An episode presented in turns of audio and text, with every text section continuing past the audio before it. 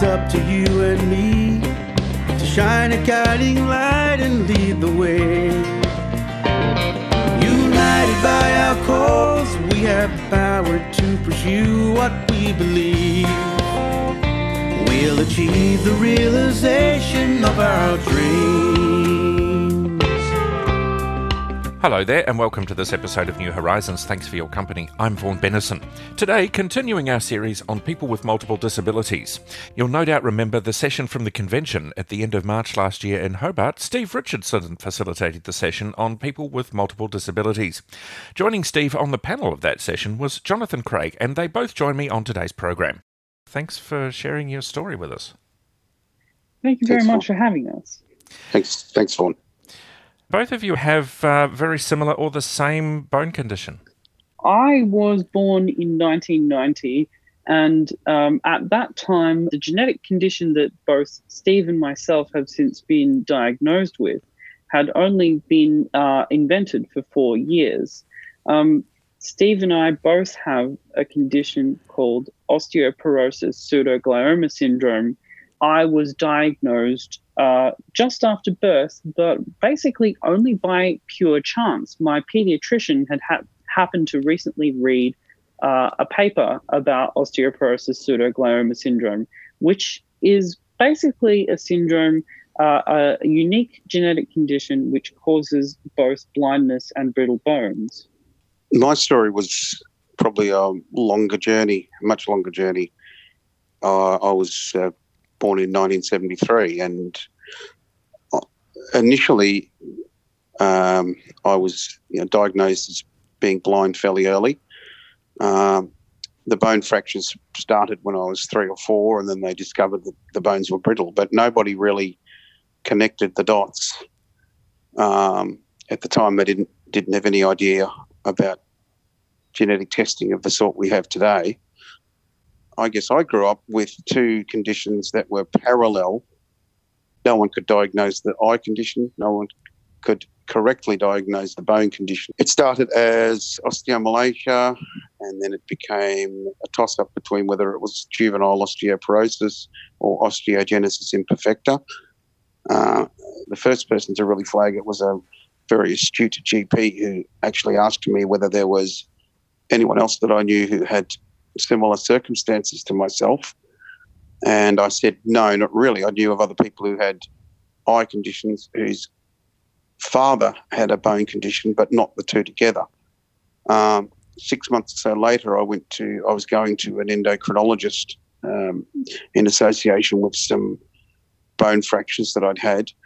And they put me onto a genetics uh, person, a geneticist, who first flagged the idea of osteoporosis pseudoglioma, and I did. We did some research at the time, which stopped. The funding ran out, and then 2018, when I had the accident with the guide dog, there were a lot of people around me talking about their conditions, their multiple disability conditions, and I got the blood in my veins started to boil and I thought I really want to pursue this. And I went. I was going back to the endocrinologist because they'd changed my medication, and I said, "Hey guys, while we're here, can we pursue the genetic testing again, and really get the the nail on this one because it would satisfy me." And I finally got the result that I wanted early last year with confirmation a little later on. So for me, after 46 years of life, it was a a closure, and it was something that I could now put on a form. So let's talk a little bit about the, the condition then for a moment. You've talked about the fact that both of you had uh, and and continue to have presumably bone fractures and things like that. What does it mean for you both? Um, and and Steve, we'll start with you in terms of uh, your day to day life. Most of the time, I travel with a white cane, and I also travel with a support cane. Probably more for the psychological impacts that um, have resulted from a lifetime of balance issues relating to falling. However, at random times, almost completely unexpectedly, as, as occurred to me a few weeks ago, that can change. I can have a fracture, I can experience pain, and all of a sudden, I'm gone from getting the train to work and working around to having my GP call me on a Sunday afternoon and saying, get off your leg right now and get yourself to the hospital tomorrow. Um, you have some s- cracked screws in the plate in your right leg, which will need to be operated on. And what that's meant, of course, is the post op. I've had to get taxis to work. Next week, I'm going to attempt to go back on the train after seven weeks. But I'm actually going to get someone to travel with me because the impact of that, of course, is that I've lost a little bit of my travel confidence. Uh, but yeah, th- these things can happen. I can randomly find myself having to sit it out, having to get having more difficulty just getting around the house. And, and Jonathan, your story is a bit different. How does it impact on you? Well, um, I had a lot of bone fractures when I was very young. Um, and, you know, in fact, even as an infant, um, I had uh, bone fractures, which uh, was the thing that, that caused my diagnosis, actually. Um, and so, uh, you know, the uh, a kind of uh, ongoing series, particularly of femur fractures, uh, was was really debilitating to me in my early childhood. Um, what it meant basically was that um, I, I, on on many occasions uh, I would get to a certain level of recovery and then uh, fact, fracture again and go back to square one.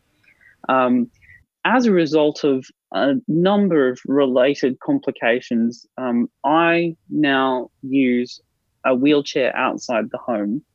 Uh, and so, you know, the results for me have been very different for Steve, and the challenges that I face as a blind person using a wheelchair are are really quite different. Um, you know, one of the uh, one of the more positive aspects of my particular experience with my condition is that I haven't actually had a fracture um, since October 2003, and that uh, that incident in October 2003 was actually a surgical intervention in order to um, straighten the left leg. This is an experience I believe you've had as well, Steve, where they have uh, they put uh, a rod in the femur in order to straighten it after several breaks caused it to heal uh, with a bow.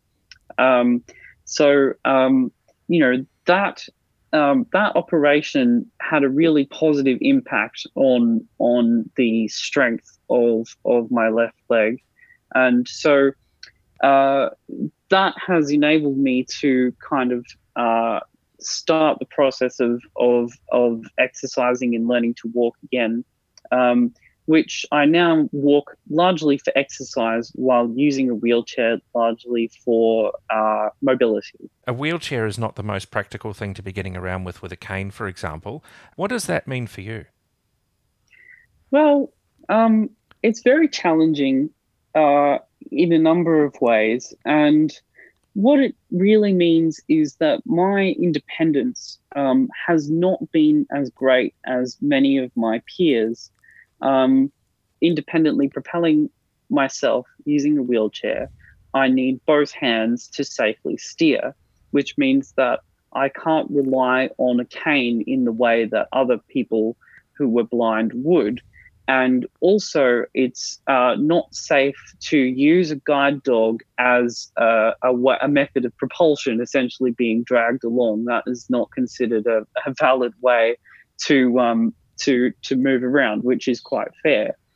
Um, so I'm not independent on public transport, um, and you know. Um, honestly, I, have often felt, uh, you know, a lot of jealousy to around around that. Of course, I also um, rely on support workers in the community more than some of my peers. Um, and, you know, that's something which I've even faced judgment for uh, from my peers, who uh, some of them believe that using a support worker uh, means that you are not an independent person and it symbolizes, uh, you know, the fact that you have to rely on other people, which is, you know, often not considered uh, a um, an admirable thing within the community of people who are blind and vision impaired. Uh, the fact that I've relied on support workers to get out and about uh, more than others has been, you know, uh, a source of, of internal conflict for me. Um, all that said, it's something that I've very much made peace with, um, especially as, you know, um, through the rise of the NDIS, the way that, that some people who are blind and vision impaired see support work is starting to change, and they're starting to see the fact that it, you know, for example, it actually uh, does make me a more independent and more capable person uh, in my particular situation. Steve, is this something, a, a, judgment that you've encountered throughout your life? I can't say that I've ever been judged for it, but I get angry when I hear people in my own community judging others for that, though. Mm. I do mm. totally understand that. I have various support workers that I use for various tasks in my life. And quite frankly, there are times when it's just easier for me to, to go that way. It, I, I pride myself on the independent level. I pride myself on the level of independence I have. And I always take pride in anyone who demonstrates that they wish to have as much independence as they possibly can. But sometimes having a support worker gives you a level of independence that you wouldn't have otherwise had, or maybe one you have without some of the hassles of if you're traveling through a busy shopping centre to find a new doctor, for example, mm. you could use mm. Aira, yes. But if you don't feel comfortable traveling that way, sometimes it's just easier to say, hey, I'm, can I grab an hour of your time on Monday? I've got to go to my doctor and I'm just trying to find out how we've got to get there. Yeah, well, the other thing as well, Steve, that, that occurs to me is that we have an extra level of responsibility um, that we have to ourselves and to our families because we uh, need to look after our own safety. But the thing is, for us, if I fall, my whole family is affected. If I break a bone, that means that you know, I'm suddenly incapacitated for a long period of time to a much greater degree than I normally am. And, you know, I there's there's no blame for that, of course, because that wouldn't be my fault. But if I can avoid it, it's my responsibility to make sure that I do everything I can to keep myself safe so that I don't need to be you know, don't suddenly uh, put a much greater demand um, on on the people around me, and, and and put much more stress on the people around me, and also, you know, harm my own life and my own goals. Sorry, I just wanted to point out too that when Jonathan and I fracture, mm. uh, it might be interesting to know for people. It, usually, when uh, people with healthy bones fracture, the length of recovery is around four to six weeks. Mm. Uh, for Jonathan, I don't know about yourself, but I know for me, they they tell me that it's twice as long for yes. a decent recovery. Jonathan Craig and Steve Richardson there joining us on the second last episode of the New Horizons series on people with multiple disabilities. I think this is a series that we'll have to revisit in the future because it's uh, garnered a lot of attention and a lot of interest, so we may revisit this at a later date. However, we'll hear more from Steve and Jonathan next week. Don't forget the email list that Blind Citizens Australia has established for people with a multiple disability. If you'd like to find out more about that and you'd like to subscribe to the email list, then get in touch with BCA and someone will help you out there.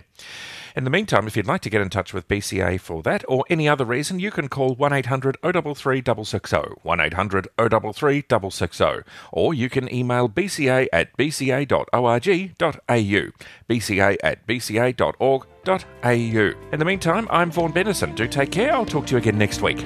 We'll achieve the realization of